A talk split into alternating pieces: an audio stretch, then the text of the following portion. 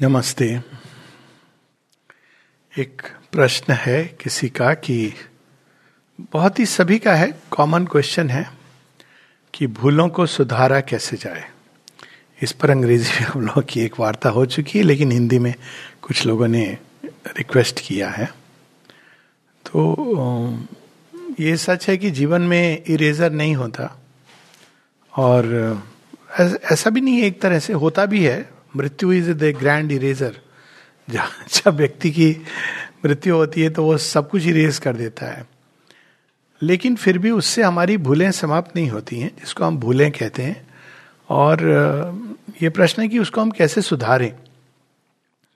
तो भगवान की सृष्टि में हर चीज़ के पीछे एक बहुत गहन प्रयोजन होता है। और इसलिए उसकी गहराई में जाके हमको समझना होता है, क्योंकि अक्सर जब हम भूलों को सुधारने की बात करते हैं तो हम ये कह समझते हैं कि बाहर से किसी चीज़ को हम ठीक कर देना। मान लीजिए कोई व्यक्ति शराब पीता है तो उसने शराब पीनी बंद कर दी तो हम कहते हैं कि उसकी भूल सुधर गई। आ, लेकिन वास्तव में वही चीज़ कोई दूसरा रूट कई बार ले लेती है। ठीक बीमारियों की तरह कि हम लोग एक रोग को ठीक करते हैं किंतु वही ऊर्जा एक दूसरा रोग बन के बाहर आती है। और उसको जब हम कंट्रोल करते हैं तो तीसरा रूप लेकर के बाहर आती है।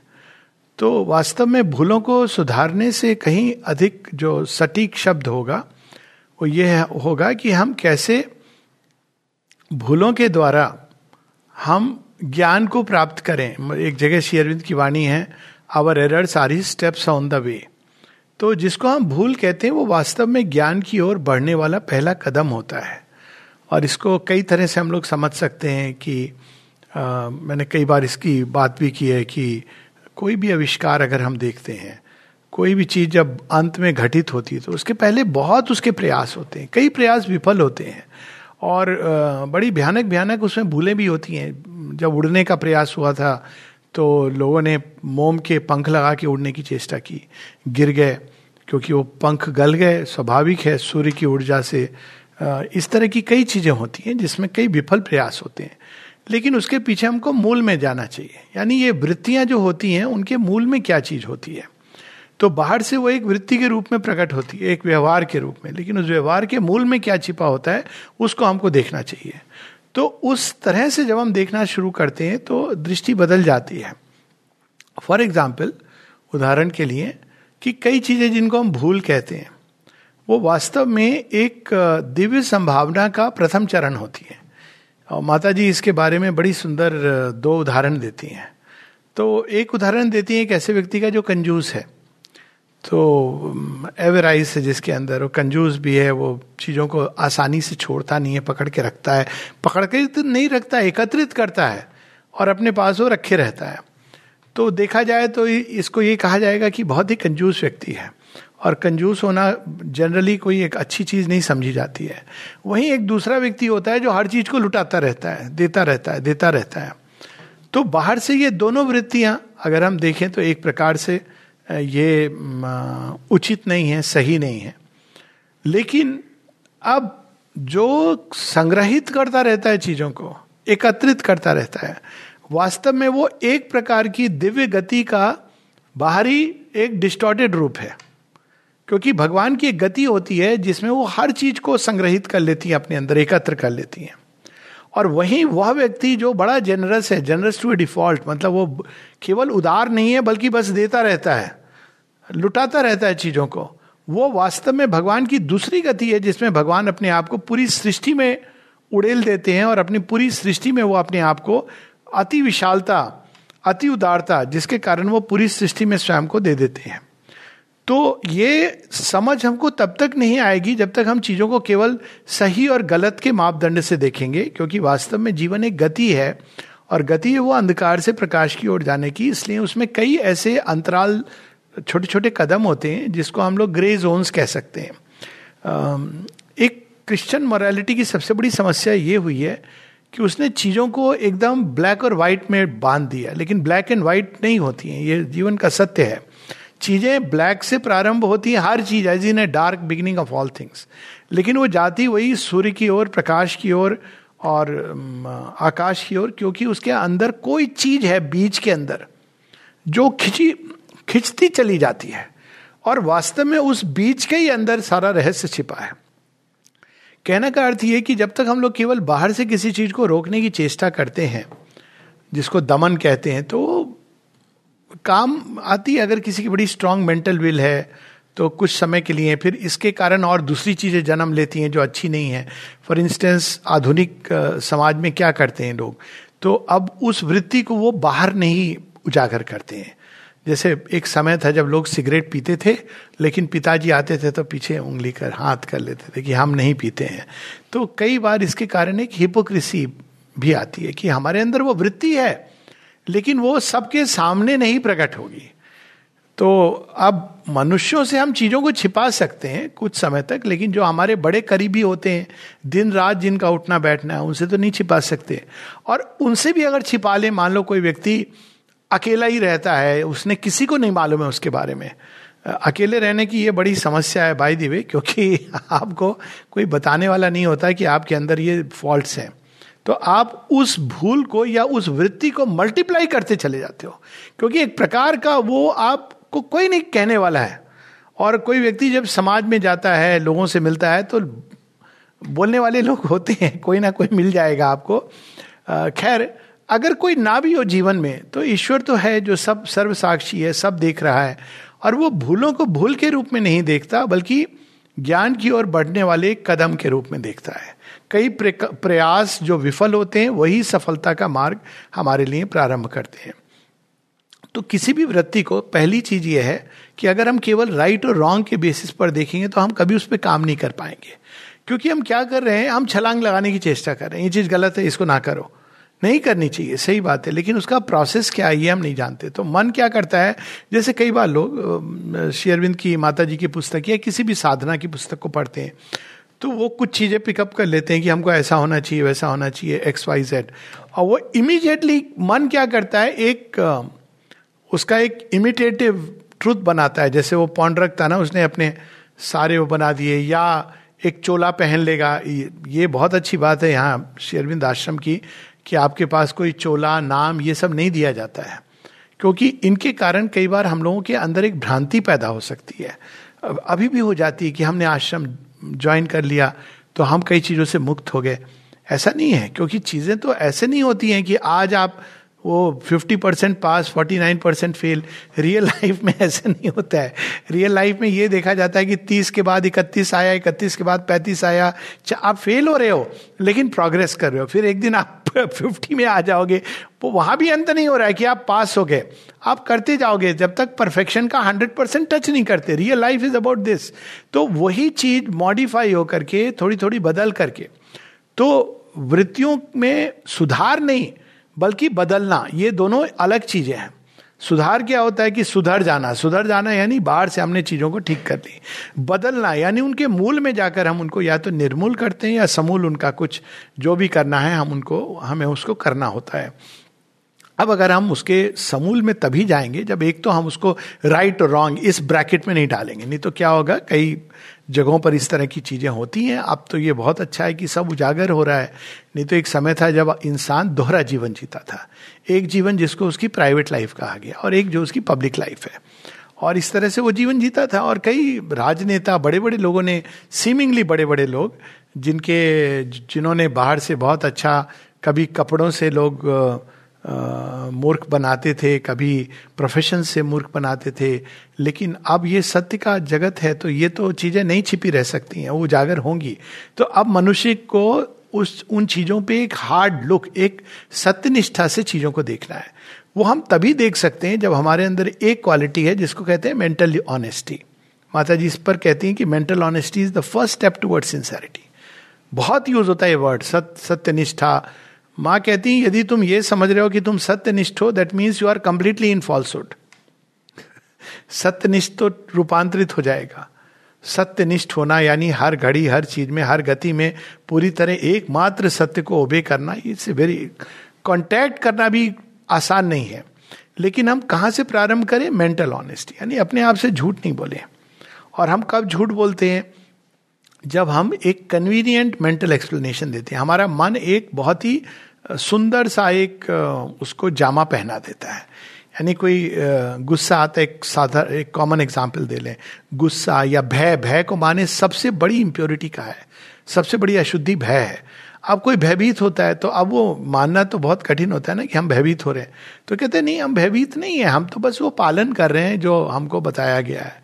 और उसके ऊपर से जब हम माँ शेरविंद की वाणी को कोट कर देते हैं, या या किसी और का उदाहरण दे देते हैं, लोग हैं जो ऐसा कहते थे, स्वामी विवेकानंद जी को भी गुस्सा आता था।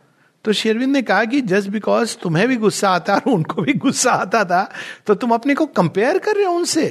When you are not even one tenth his greatness तो इस प्रकार से मन बहुत सारे कन्वीनियंट एक्सप्लेनेशन देता है। अब कन्वीनियंट एक्सप्लेनेशन एक्सप्लेनेशन क्या होता है कि कोई चीज़ जो भद्दी है, लेकिन हम उसको छिपा रहे हैं।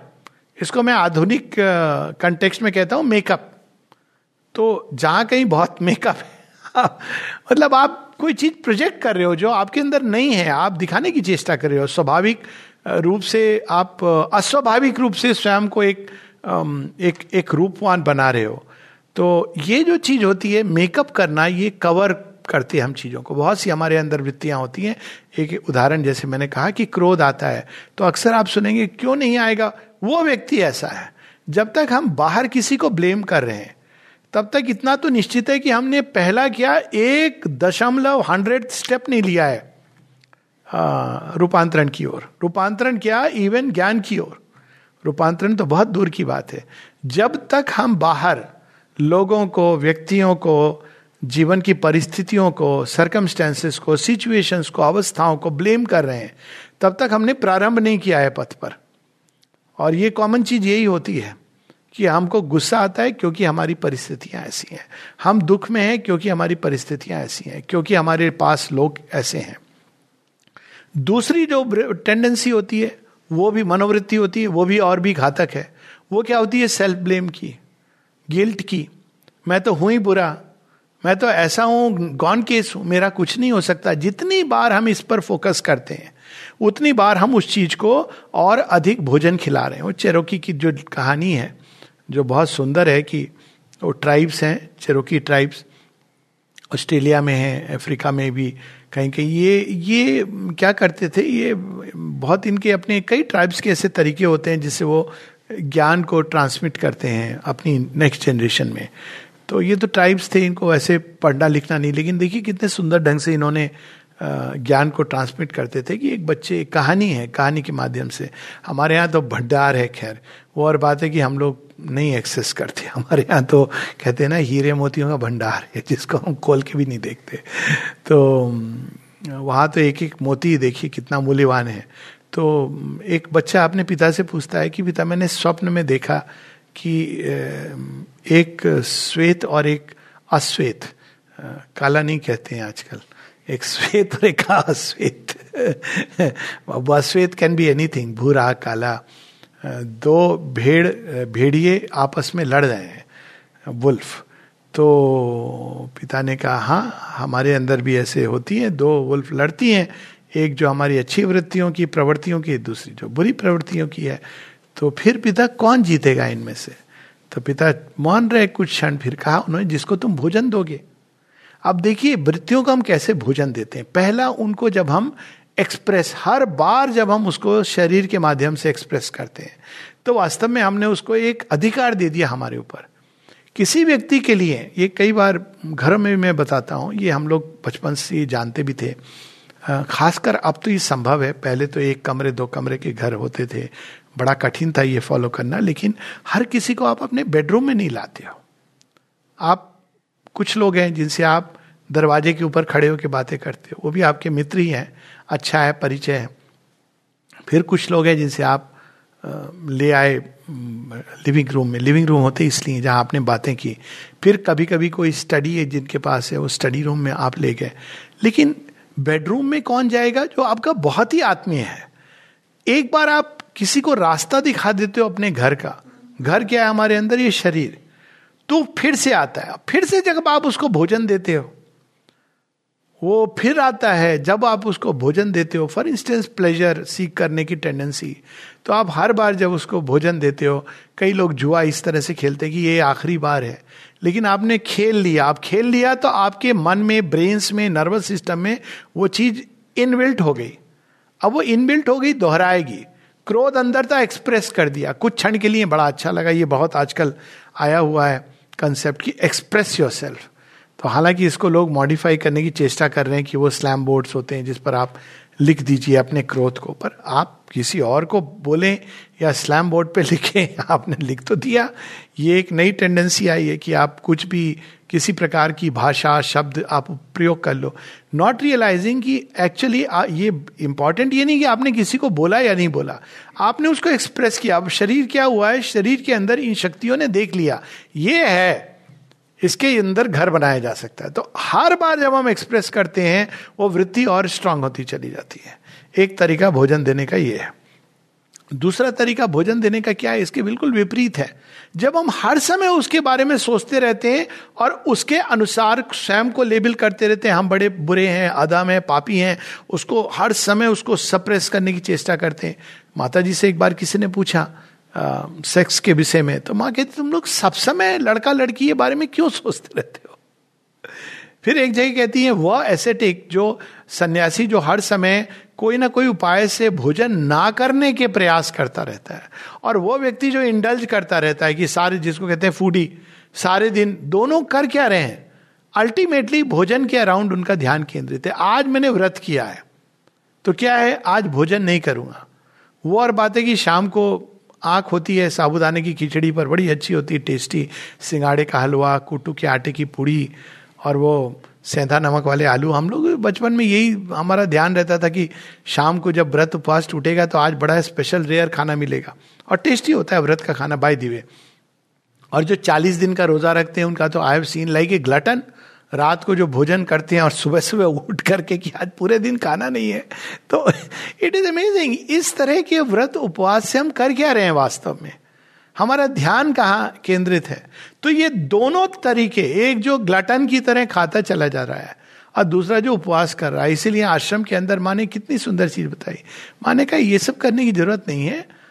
Take as much as eat as much as you can digest take as much as you can eat अब ये एक बड़ी सुंदर बात है, इस एक चीज़ को फॉलो करना ज़्यादा कठिन होता है। नौ दिन का उपवास या दस दिन का या चालीस दिन का आसान होता है, क्योंकि आपको पता है इसका फिनिशिंग टाइम है और रात को हम लोग अच्छी अच्छी चीज़ें खा सकते हैं। और डाइटिंग भी है, एक अच्छी चीज़ है। लेकिन ध्यान कहाँ होना चाहिए? हमारा ईश्वर पे ध्यान होना चाहिए।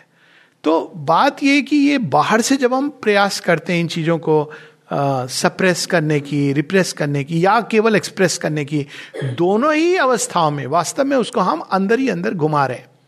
और वो अच्छा नहीं होता। कभी कभी जब हम अंदर में हमारा मन विचरण कर रहा है किसी वृत्ति में, और बाहर से कर में हम उसको एक्सप्रेस नहीं करते हैं तो क्या होता है कि वो जब एक्सप्रेस करती हैं तो बड़े वायलेंटली एक्सप्रेस करती हैं। ऐसा देखा गया है सन्यासियों के जीवन में। और यहाँ भी कई बार इसकी घटनाएँ भी मैंने कई बताई हैं कि किस तरह से जब वो अंदर में आपने रखा है, वो विस्फोट करती हैं या वो कोई विकृत रूप ले लेती हैं। क्योंकि आपने उसको देखा नहीं, समझा नहीं, समुचित प्रयास नहीं किया, अंदर में उसको दबा दिया और जब वो फूटती हैं तो बहुत भयानक रूप से बस्ट करती हैं। तो ये दोनों चीज़ें, इसी चीज़ को गीता कहती है मिथ्याचार और गीता ने दो बड़ी इंटरेस्टिंग बातें कही हैं। एक जगह कहती है how how will coercion help तो माता जी ने इस पर कमेंट भी दिया है। उन्होंने कहा, क्योंकि रूपांतरण की चाबी नहीं है वहाँ पे। Gita is not about transformation तो गीता क्या करती है? गीता ये उपाय देती है कि तुम्हारे अंदर जो वृत्ति है, उसको तुम एक उचित मार्ग दो। वो भारतवर्ष में जो स्वधर्म का कंसेप्ट है कि अगर आपके अंदर वायलेंस की वृत्ति है तो आप एक क्षत्रिय का, सच्चे क्षत्रिय का रूप लो, वार में जाओ, पुलिस में जाओ, सत्य के लिए लड़ो, जो उचित है उसके लिए लड़ो। रादर देन उसको दबाओ। तो गीता उसमें बड़ा सुंदर रूप देती है कि, अर्जुन, तेरे अंदर वृत्ति है युद्ध की, तू एक योद्धा है, क्षत्रिय है। तू यदि रास्ता अपनाएगा गौतम बुद्ध का तो क्या होगा कि ये तो केवल मिथ्याचार करेगा, क्योंकि गौतम बुद्ध एस्केप नहीं कर रहे थे किसी चीज़ से। वास्तव में देखा जाए तो वो तो खोज कर रहे थे, शोध कर रहे थे। और कई लोग जीवन से एस्केप करने के लिए जब ये प्रयास करते हैं तो वो बुद्ध नहीं बन जाते हैं। वो केवल एक बौद्ध भिक्षु बन जाते हैं। तो ये, यही अंतर है कि इन चीज़ों को दबाने का या एक्सप्रेस करने का ये दोनों मार्ग नहीं है। तो फिर मार्ग क्या है? एक मार्ग है जहाँ माँ कहती है, इसको निवेदित करो। माँ बड़े सुंदर ढंग से कहती है कि तुम लोग बहुत ज़्यादा हिप्नोटाइज हो जाते हो। खासकर एक साधक के जीवन में ये बहुत दोहरी कठिनाई होती है। जबकि बाहर में हम वृत्तियों को लिपापोती करके एक वे ऑफ़ लाइफ है। अगर आप बाहर में जीवन को देखें तो बाहर से जीवन को बड़ा, कई कारणों से लोग अच्छे होते हैं। आपको आके बड़े सुंदर ढंग से बात करेंगे। Good morning, sir. आप कैसे हैं? क्यों? क्योंकि मार्केटिंग है बाहर में कॉमर्स है। वो आपसे से बात नहीं कर सकते हैं जिसके कारण अगर यदि आप रुष्ट हो गए कुपित हो गए पुलिस है ये है नाना प्रकार की सामाजिक व्यवस्थाएँ हैं तो आप ऐसे नहीं कर सकते हैं कि कोई भी अगर आपके क्लिनिक पे आ जाए या कहीं पर आप आ, एंट्री हो रही है तो आपने वहाँ कभी आपने कभी देखा है कोई दरवाजे पर खड़ा हुआ आदमी है और आपके साथ दुर्व्यवहार करे? नहीं करेगा क्योंकि उसकी नौकरी चली जाएगी। इसलिए नहीं कि वो अंदर से बड़ा रूपांतरित व्यक्ति है। आप डॉक्टर के क्लिनिक में जा रहे हैं, सब लोग आपसे, लोग बड़े इंप्रेस होते हैं कि देखो कितने अच्छे लोग हैं, कितने अच्छे आपको वेलकम कर रहे हैं। इसलिए वेलकम कर रहे हैं क्योंकि अब लोगों को पता चल गया है कि आपका क्लिनिक नहीं चलेगा। आपको अस्पताल को चलाना है तो आपको इस तरह का एक पूरा इमेज क्रिएट करनी है। इसको कहते हैं क्रिएटिंग एन इमेज एडवर्टाइजमेंट का ये माध्यम होता है, लोगों ने सीख लिया है। लेकिन एक साधक के जीवन में ये इमेज मेक ओवर नहीं चलता है। शेरविन स्पष्ट रूप से कहते हैं कि शो और शैम साधना के साथ नहीं जाते हैं। तो भगवान क्या करते हैं? जैसे गोपियों के वस्त्र हरण वो वस्त्र हरण नहीं है, वो उनके रोब्स जिसमें वो छिपे हुए हैं। अपने को पूरी तरह भगवान को नहीं दे रहे। हमारे अंदर वृत्तियाँ छिपी हैं। भगवान उन सबको उजागर कर देते हैं। और हमको देखना पड़ता है। फोर्स होकर देखना पड़ता है। यदि हम अपने अंदर स्वयं नहीं देख पाते तो वो ऑब्जेक्टिव रूप ले लेती है। जिससे हमको बाहर वो निकल के आती है किसी ना किसी रूप में और हमको देखना पड़ता है कन्फ्रंट करना पड़ता है। दूसरा, प्रत्येक साधक एक रिप्रेजेंटेटिव होता है। यानी वो इस योग में जो जुड़ा है, वो केवल अपने लिए किसी समस्या का समाधान नहीं कर रहा है, वो उस प्रकार के मनुष्य की समस्या को अपने अंदर धारण कर रहा है। और वो कर सकता है क्योंकि यहाँ पे समूल उनका नाश होना है। तो जबकि बाहरी जीवन में हम चीज़ों को बाहर से देखते हैं यहाँ भगवान एकदम अंदर तक उनका एक्शन होता है, सत्य का एक्शन होता है, शक्ति का एक्शन होता है तो वो चीज़ जिसको हमने नाइस कवर्स में बाहर के जीवन में चल जाता है। लोग तो पूरा जीवन एक कवर कवर अप करके जीते हैं। लेकिन यहाँ पे नहीं चलता है, इस योग में नहीं चलता है। यहाँ की बात केवल मैं आश्रम की नहीं कर रहा हूँ, पर आश्रम में इसका बहुत इंटेंस प्रभाव है। बाहर ये चीज़ अब हो गई है शुरू, बहुत इंटेंसली इसलिए बाहर भी आप छिपा नहीं सकते हो चीज़ों को। आपकी ज़ुबान लड़खड़ा जाएगी। आप बोल बोल दोगे ऐसी चीज़ें जो आजकल इस पर तो बहुत कुछ आ रहा है। क्योंकि अब सत्य का युग आ गया है। तो आपको निकालेगा निकालेगा वो अंदर। लेकिन फिर भी लोग कवर अप करके जीवन जी लेते हैं। यहाँ पे वो बाहर निकलती है। अब बाहर जब निकलती है तो अगर कोई व्यक्ति घबरा जाए या राइट रॉन्ग तो वो फिर उसको कवर करेगा। लेकिन वो नहीं करना है जस्टिफाई नहीं करना है। जिस चीज़ को हम जस्टिफाई करते हैं, सुंदर सा एक एक्सप्लेनेशन दे देते हैं कि इस कारण है। और अंतिम जस्टिफिकेशन क्या होता है? मैं क्या करूँ? मेरी प्रकृति ऐसी है। भाई, आप प्रकृति को बदलने आए प्रकृति ऐसी है। एक्सक्यूज कहीं और चल सकती है। एक तरह के निर्वाण वाले योग में चल सकती है, लेकिन यहाँ पे नहीं चल सकती, क्योंकि प्रकृति का रूपांतरण तो इस योग का एक लक्ष्य है।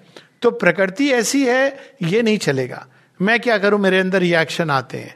मेरे अंदर घृणा आती है। इट डजेंट वर्क आउट आती है, ये आपकी समस्या है और उसको आपको टैकल करना है। आप ये नहीं कह सकते, उस व्यक्ति को मैं देख नहीं सकता हूँ। आपको अपनी दृष्टि बदलनी है। व्यक्ति को नहीं बदलना है। आप व्यक्ति को जब तक बदलने की चेष्टा कर रहे हो यू विल फेल क्योंकि वो व्यक्ति चला जाएगा, वो दूसरा रूप लेकर के आएगा। दूसरा व्यक्ति आ जाएगा। आप एक डिपार्टमेंट बदलोगे, वही समस्या दूसरे डिपार्टमेंट में आएगी। तो यहाँ तो आपको अपनी दृष्टि बदलनी है। आपको हृदय को उदार बनाना है, विशाल बनाना है।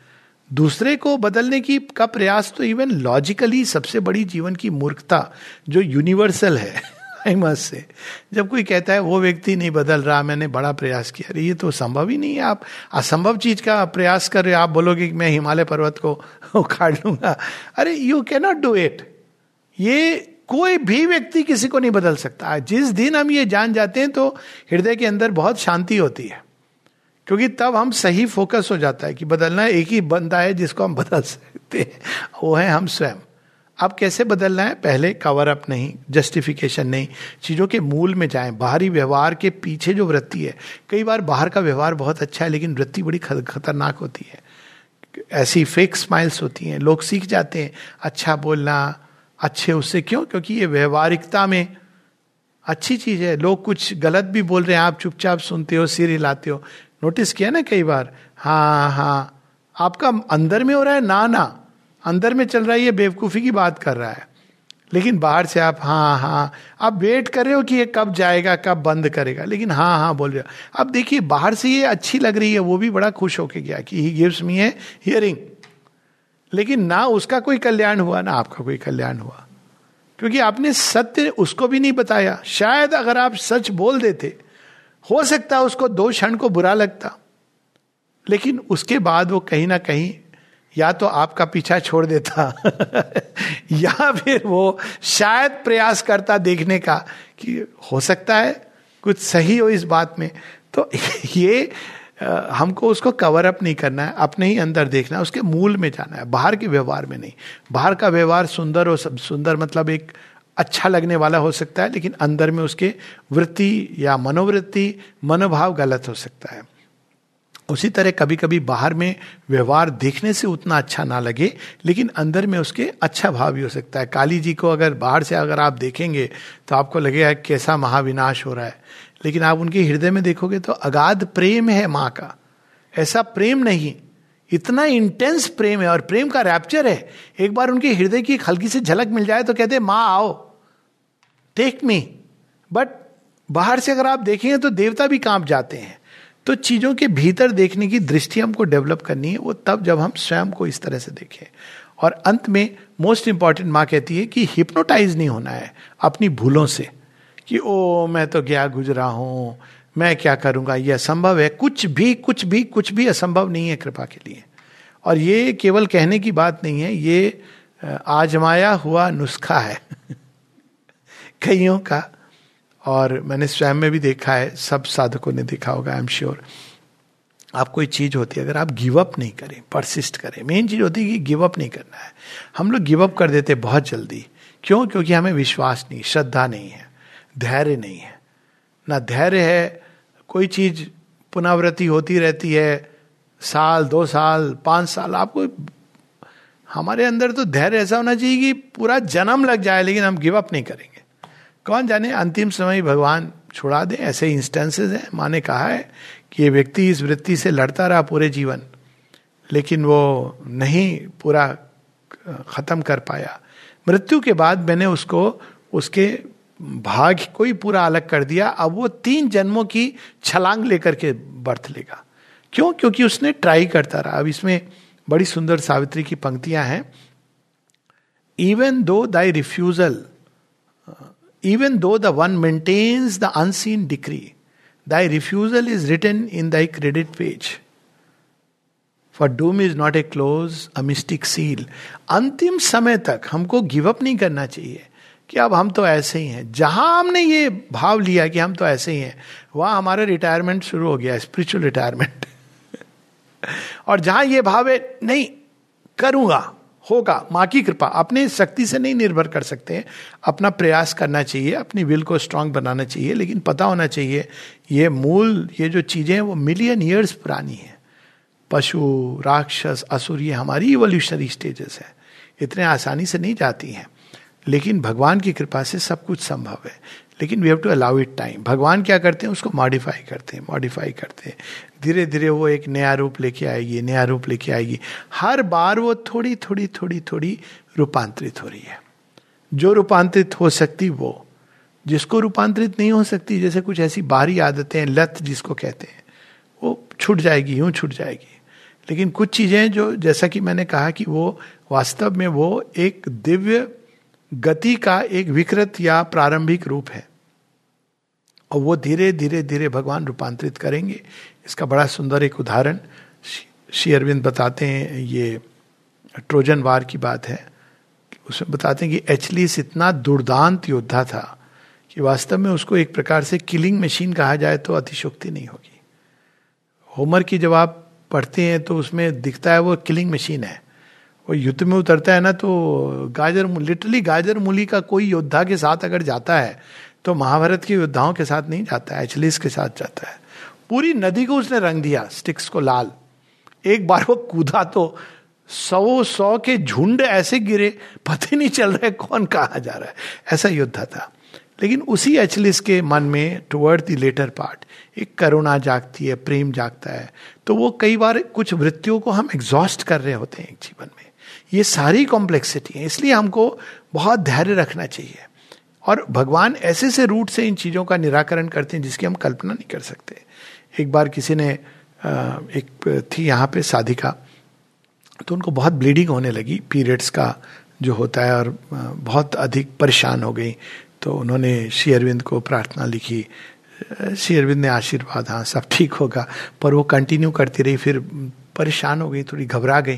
तो उन्होंने फिर पूछा तो श्री अरविंद का उत्तर आया, उससे कहो कि चिंता नहीं करे, उसके अंदर जो सर्टेन डिजायर्स हैं, कुछ जो कामनाएँ हैं, उनको मैं, मातृत्व की कामना फॉर इंस्टेंस मैं इस प्रकार से वो चीज़ें बाहर निकल रही हैं समूल नष्ट होने के लिए। Tell her not to worry तब उसको समझ आया कि ये तो होम्योपैथिक दवाई भगवान दे रहे हैं ओरिजिनल होम्योपैथी भगवान की है।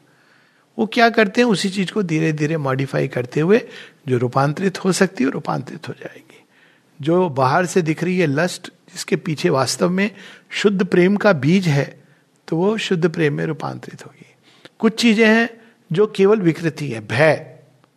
भय has to go because it opposes faith but there are tendency जैसे क्रोध है। क्रोध कैन बी ट्रांसफॉर्म क्योंकि क्रोध के पीछे अगर हम देखें तो एक जो भगवान की वह शक्ति जो विनाशकारी शक्ति है, जो पुरानी चीज़ों को नष्ट करना चाहती है ताकि नई चीज़ें प्रकट हों। जितने आइकोनो क्लास्ट रहे हैं, इसीलिए कई बार लोग स्वामी विवेकानंद को नहीं समझ पाते थे। उनका क्रोध क्रोध नहीं था, वो एक न्याय की उनमें बहुत स्ट्रांग टेंडेंसी थी। और साथ में आइकनो क्लास थे, कोई भी चीज़ केवल बाहर से दिख रही हो तो उसको उनको, कई लोग चंपकलाल जी को इसलिए नहीं समझ पाते थे, क्योंकि वे चीज़ें जो उनको दिखती थी कि हिपोक्रेसी है, वो सीधा उसको नष्ट करना चाहते तो वास्तव में जो जो एक कमज़ोर व्यक्ति के अंदर क्रोध के रूप में प्रकट होता है क्योंकि उसके अंदर क्षमता नहीं है वही देव भाव में वो एक उस टेंडेंसी के रूप में हो, प्रकट होता है जो पूरे वेग से संसार में जो कुछ भी अनुचित है जो अंधकार में है जो मात्र एक बाहरी हिपोक्रेसी के एक आर्टिफिशियल रूप में प्रकट हो रहा है उसको वो नष्ट करता है। कई चीज़ें हैं जो रूपांतरित हो सकती हैं और उनको भगवान गिव अप नहीं करते हैं। जब भगवान गिव अप नहीं करते हैं तो हम कौन है गिव अप करने वाले? जब भी कभी जीवन में ऐसा लगे कि ये तो बहुत बड़ी आ, हम हमारा कुछ नहीं हो सकता उस समय भगवान से कहना चाहिए स्वयं को कहना चाहिए। भगवान को ये बात पता है पर कहना चाहिए कि बहुत बड़े बड़े दुर्दांत लोगों को उन्होंने जब रावण को उन्होंने अपना भक्त बना दिया हम लोग इतने बुरे तो नहीं हैं। अगर हम वर्स्ट केस भी हैं तो उनकी कृपा भी इतनी अधिक है कि वो हर चीज़ को ठीक कर सकते हैं। वो एक ऐसे हीलर हैं। और ये सच है कि जितनी बड़ी हमारी आंतरिक संभावना होती है, उतनी बड़ी हमारे साथ शेडो चलती है। कभी कभी ये देखा गया है अक्सर कि जो व्यक्ति जितनी बड़ी संभावना को लेकर पैदा होता है, माँ कहती कई बार जन्म से ऐसे व्यक्ति के साथ, वो एक छाया के रूप में कोई चीज़ चिपकी रहती है। उसका काम क्या है? उसको परफेक्ट करते जाना। उसके अंदर एक एक संभावना है। वो बार बार ऐसा लगेगा कि उस संभावना के बीच में टांग अड़ा रहा है। क्योंकि उसके अंदर ये संभावना है। वो वो बार बार एक स्पॉइल स्पोर्ट का काम करेगा, लेकिन वास्तव में वो स्पॉइल स्पोर्ट है नहीं। मतलब बाहर से है, लेकिन वो हमको और अधिक परफेक्ट करता जाता है उस वृत्ति को। जिस चीज़ की हम संभावना लेके पैदा होते हैं, महत संभावना की, उतनी बड़ी हमारे साथ छाया हमारे पीछे रहती है, ताकि वो हमको सीधा मार्ग पे रख सके। चूँकि संभावना है तो हम गिव अप भी नहीं करते हैं। ये होता है ऑटोमेटिक होता है, क्योंकि सोल के अंदर ये ज्ञान होता है इन बिल्ट बाहरी पर्सनालिटी नहीं जानती। और मोस्ट इंपॉर्टेंटली हर अवस्था में माँ को पुकारना, उनको अर्पण करते जाना ऑफ़र करते जाना। माँ कहती हैं, अपना, सबको अपना अपना भार, अन अनडिवाइन का या एंटी डिवाइन का वहन करना होता है। कोई ऐसा नहीं है कि ये साधु संत है और ये इस तरह के लोग, ऐसा नहीं है। हर किसी के अंदर साधुत्व भी होता है और हर किसी के अंदर एक एक अहंकारी व्यक्ति या कई रूप अहंकार से बुरा कोई वृत्ति नहीं, इसलिए मैं अहंकार एक अल्टीमेट उसके रूप में कह रहा हूँ। शेरविंद कहते हैं, दो सबसे बड़ी जो दुष्प्रवृत्तियाँ हैं, सुनने से हम लोग को आश्चर्य होगा। कहते हैं, एक है स्वार्थ सेल्फिशनेस दूसरा मीननेस शुद्रता। शुद्र लोग जो होते हैं ना, बड़े संकोचित, हर चीज़ में केवल बस अपना सोचना। पर वो कहते हैं कि इन, ये महापाप है, इनको कभी क्षमा करना कठिन होता है। फिर कहते हैं, लेकिन ये इतने यूनिवर्सल हैं कि इनको भी क्षमा कर देना चाहिए। उसी तरह दो वृत्तियाँ जिसको वो वर्चूज बताते हैं। साधारण रूप से हम लोग इसको वर्चू नहीं कहते हैं। वो कहते हैं, ये दो चीज़ें अगर किसी में है तो कुछ और ना भी हो तो वो उसकी सोल को बचा सकती हैं। और कहते हैं, वो है courage and love courage and love साहस और प्रेम are the only indispensable virtues for they के they alone can make the soul alive इनके अंदर वो शक्ति और सामर्थ्य होता है। तो कभी भी अपने अंदर देख करके, पहले तो देखना चाहिए, ये ज़रूरी है। ये नहीं कि हम दूसरों के अंदर बुरा जो देखन मैं चला, मुझसे बुरा ना कोई तो शाश्वत सत्य है। अपने अंदर देखना चाहिए, अपना दूसरों की बुराइयाँ देखना वास्तव में समय का मोस्ट हॉर्बिल अपव्य है। और माने यहाँ तक कहा है कि दूसरों की बुराइयाँ देखना, उसके बारे में गॉसिप करना स्लैंडर करना स्पिरिचुअल सुसाइड है। खासकर जब तुम इसको गंदे शब्दों में भद्दे शब्दों में करते हो। हर कोई अपनी अपनी कठिनाई से लड़ रहा है। जब हम अपने अंदर लड़ते हैं, तब तो हमारे अंदर फिर एक जेनरस टॉलरेंस आता है। माने वर्ड यूज़ किया सनी टॉलरेंस एक उदारता आती है, क्योंकि हमको पता चलता है इतना आसान नहीं है। हमारी अपनी समस्या है दूसरे की अपनी है। हमको अपनी समस्या बड़ी लगती है। दूसरे को उसकी समस्या बड़ी लगती है। हर किसी के लिए। हमारे लिए एक चीज़ समस्या नहीं है, वो बहुत आसान है सॉल्व कर देना, लेकिन दूसरे के लिए वो चीज़ जो हमारे लिए आसान है, बहुत कठिन है। तो we should not waste time कि दूसरे की प्रॉब्लम क्या है। ऑफकोर्स साइकेट्रिस्ट हो तो आपको कोई चॉइस नहीं है। पर पर अदरवाइज़ दूसरे की समस्याओं में ध्यान मत दीजिए। उससे ना आपका भला होगा, ना दूसरे का भला होगा। ना गाइडेंस देने की हम लोगों की क्षमता है। या मैं शब्द यूज़ करूँ, औकात है। कि गाइडेंस तो वही दे सकता है जो भगवान से जुड़ा हुआ है। अदरवाइज़ ये सारी mental guidance there all meaningless और वो भी तभी दे सकते हो जब आपके अंदर वो कैपेसिटी है कि उसके आंतरिक बीइंग के साथ आप आइडेंटिफाई कर सको। Otherwise best to let things evolve in their own way हर चीज़ के पीछे भगवान है। जन्म जन्मांतर की यात्रा है जिसपे लोग हेल्पफुल होना चाहिए। वो एक अलग चीज़ है।